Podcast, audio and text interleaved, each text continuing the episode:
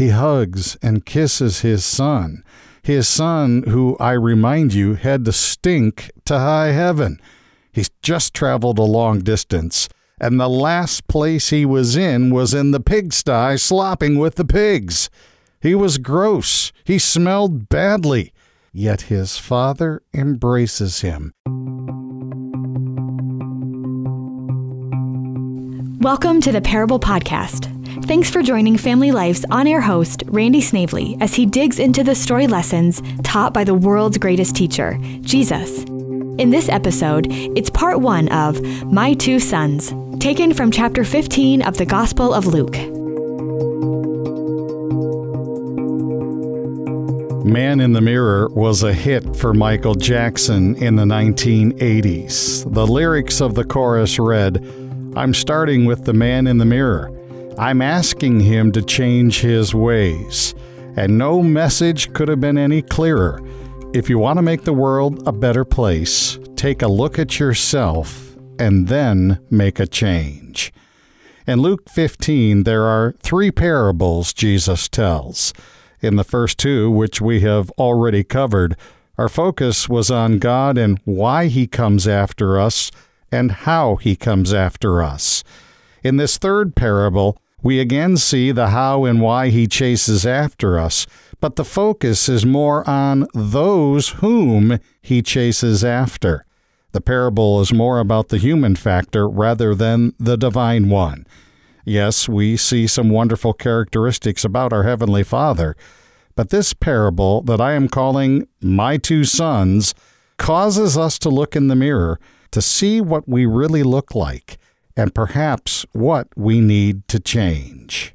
Beginning at verse 11, Jesus continued There was a man who had two sons. The younger one said to his father, Father, give me my share of the estate. So he divided his property between them. Not long after that, the younger son got together all he had, set off for a distant country, and there squandered his wealth in wild living. After he had spent everything, there was a severe famine in that whole country, and he began to be in need. So he went and hired himself out to a citizen of that country, who sent him to his fields to feed pigs. He longed to fill his stomach with the pods that the pigs were eating, but no one gave him anything. When he came to his senses, he said, How many of my father's hired men have food to spare? And here I am starving to death. I will set out and go back to my father and say to him, Father, I have sinned against heaven and against you. I am no longer worthy to be called your son. Make me like one of your hired men. So he got up and went to his father. But while he was still a long way off, his father saw him and was filled with compassion for him. He ran to his son, threw his arms around him, and kissed him. The son said to him, Father, I have sinned against heaven and against you. I am no longer worthy to be called your son. But the father said to his servants, Quick, bring the best robe and put it on him Put a ring on his finger and sandals on his feet. Bring the fattened calf and kill it. Let's have a feast and celebrate. For this son of mine was dead and is alive again. He was lost and is found. So they began to celebrate. Meanwhile, the older son was in the field. When he came near the house, he heard music and dancing. So he called one of the servants and asked him what was going on. Your brother has come, he replied, and your father has killed the fattened calf because he has him back safe and sound. The older brother became angry and refused to go in. So his father went out and pleaded with him. But he answered his father, Look, all of these years I've been slaving for you and never disobeyed your orders. Yet you never gave me even a young goat so I could celebrate with my friends. But when this son of yours, who has squandered your property with prostitutes, comes home, you kill the fattened calf for him. My son, the father said, you are always with me, and everything I have is yours.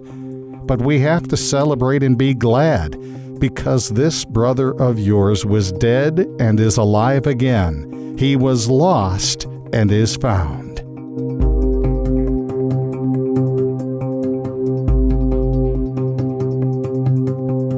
You are listening to Family Life's Parable podcast entitled My Two Sons, Part 1. It's taken from Luke chapter 15, verses 11 through 32.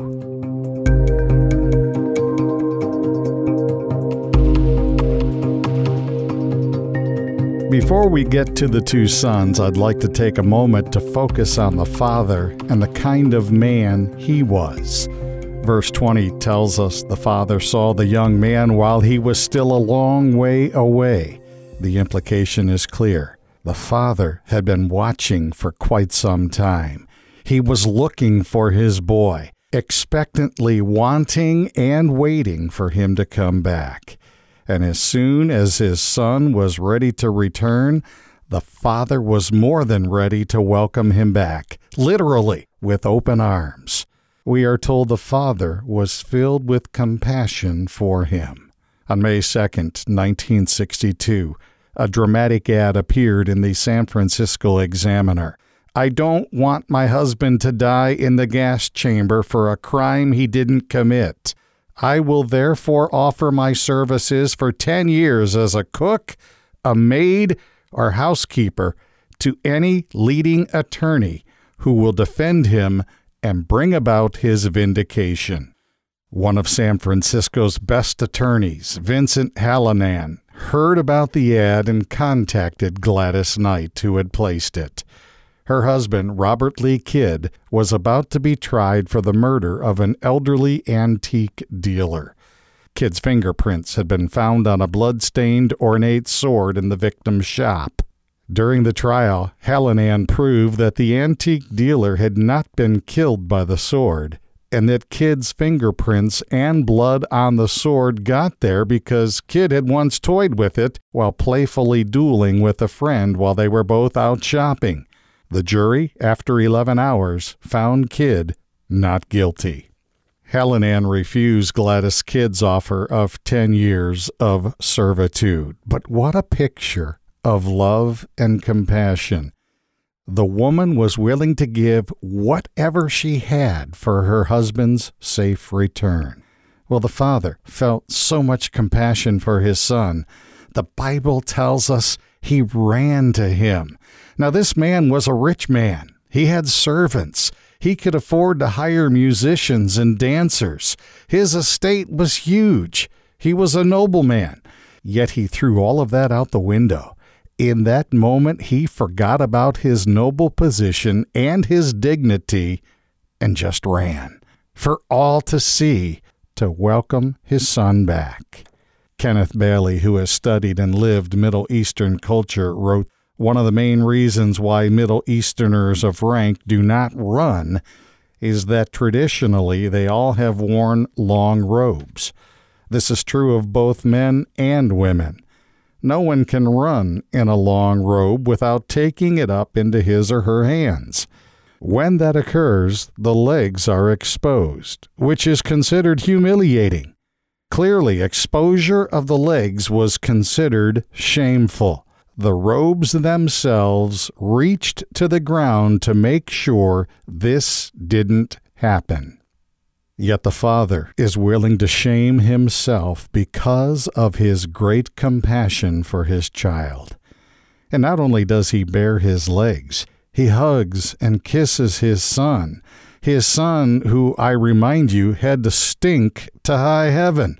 He's just traveled a long distance, and the last place he was in was in the pigsty slopping with the pigs. He was gross. He smelled badly. Yet his father embraces him and kisses him, and the original language says he does it repeatedly. Over and over he hugs and kisses his son. And the father isn't done. He tells his servants to quickly get the best robe in the house and put it on his boy. This would have been the father's robe that he wore for special occasions. He had it immediately placed on his smelly son. He put a ring on his finger and sandals on his feet. Then he butchers a cow and they have a feast to celebrate his son's return. The celebration was the father's way of saying, All that I have is yours. What a wonderfully amazing picture of our Heavenly Father, who loves to pour out mercy and grace and forgiveness to us to those who humbly come to Him in repentance. Dane Ortlund writes There is a family resemblance between the Father and mercy. It's in His nature to give it to us often.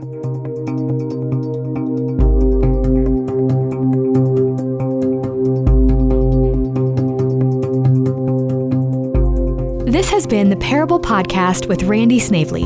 Click the subscribe button so you'll know when new episodes are released. And be sure to check out Family Life's other original podcasts, including If That Makes Sense, Business by the Book, and Rise Up with Steve, Therese, and Tim. Family Life is a listener supported ministry. Your partnership makes podcasts like this possible. Find out more at familylife.org.